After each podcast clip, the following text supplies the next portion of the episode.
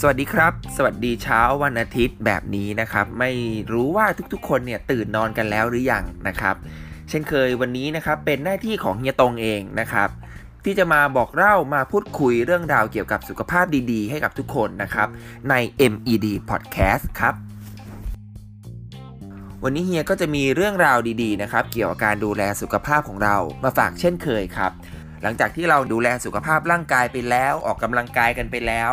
แต่อีกหนึ่งอวัยวะที่เป็นหัวใจสำคัญเลยที่เราควรจะให้ความสำคัญแล้วก็ใส่ใจมัน นั่นก็คือเรื่องของสมองนั่นเองครับ วันนี้เฮียก็จะมีเทคนิคสนุกๆนะครับ ที่เราจะมาฝึกสมองของเราให้มีความจำที่ดี ฝึกสมองของเราให้กลับมาฟิตกันอีกครั้งหนึ่งนะครับ เรามาเริ่มกันเลยครับผม อย่างแรกนะครับ ในการฝึกสมองเราให้กลับมาฟิตก็คือ การทำกิจวัตรประจำวันด้วยมือข้างที่ไม่ถนัด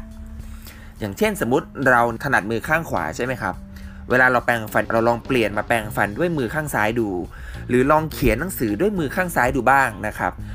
แรกๆเนี่ยเชื่อว่าคงจะไม่ค่อยถนัดกันเท่าไหร่ แต่ถ้าเราได้ลองฝึกไปเรื่อยๆเรื่อยๆ สมองข้างที่ไม่ค่อยได้ใช้ สมองข้างที่ไม่ค่อยได้ออกแรงในการควบคุมการทำงานของร่างกาย ก็จะได้ทำหน้าที่ของมันอย่างเต็มประสิทธิภาพ เป็นการฝึกสมองไปในตัวอีกวิธีหนึ่งนะครับ อย่างที่ 2 ครับ เราลองมามองของต่างๆเนี่ยในมุมที่กลับหัวดูบ้าง เพราะว่าปกติแล้วเนี่ยสมองเราจะใช้วิธีการจำภาพถูกไหมครับ แต่ว่าถ้าเรามองในภาพเดิมๆมุมเดิมๆสมองเราจะเกิดความเคยชิน แต่ถ้าเราลองเปลี่ยนมุมมองด้วยการมองแบบกลับหัวดูบ้าง สมองของเราจะตีความสิ่งที่ตาเรามองเห็นซับซ้อนมากขึ้น ซึ่งก็เป็นการออกกำลังกายสมองของเราไปในตัวอีกวิธีหนึ่งนะครับ ข้อต่อมา ก็คือการเล่นเกมทายเหรียญอันนี้ง่ายเลยครับ อันนี้เฮียแนะนำมาก นั่นก็คือการนำเหรียญต่างๆ ไม่ว่าจะเป็นเหรียญบาทเหรียญ2 บาทเหรียญ5เหรียญ10 แบบเนี้ยลองใส่ในกระเป๋าดู แล้วใช้มือคลำดูแล้วลองถ่ายดูว่าเหรียญนั้นเนี่ยคือเหรียญอะไร เนื่องจากสมองของเราจะจำแนกสิ่งต่างๆ จากตาที่เรามองเห็น วิเคราะห์สิ่งเหล่านั้นเนี่ยจากสิ่งที่เรามองเห็นถูกไหมครับ แต่ถ้าเราเล่นเกมถ่ายเหรียญแบบนี้เนี่ยสมองจะเปลี่ยนวิธีการจำแนกสิ่งต่างๆ จากการมองเป็นการสัมผัสแทน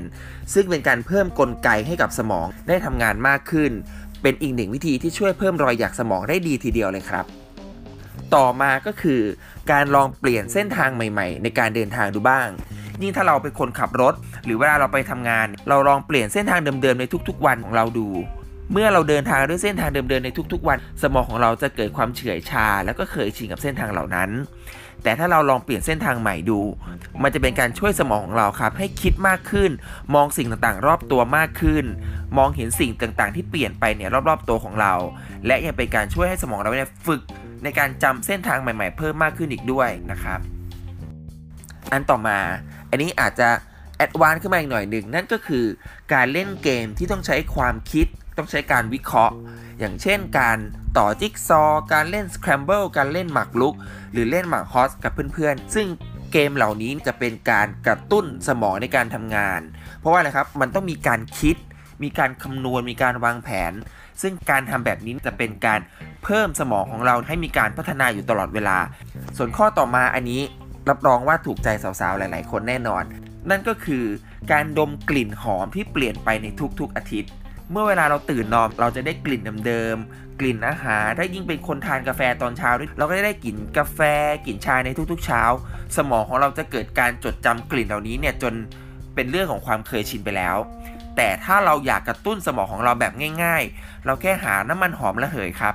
เป็นกลิ่นอะไรก็ได้กลิ่นสดชื่นสดชื่นเนี่ยมาวางไว้บนหัวเตียงดู แล้วเราก็เปลี่ยนกลิ่นแบบนี้ในทุก ๆ อาทิตย์ ซึ่งจะเป็นการเปิดโอกาสให้กับสมองของเราเนี่ยได้เรียนรู้ แล้วก็จดจำกลิ่นใหม่ ๆ ของเราไปในตัวด้วยนะครับ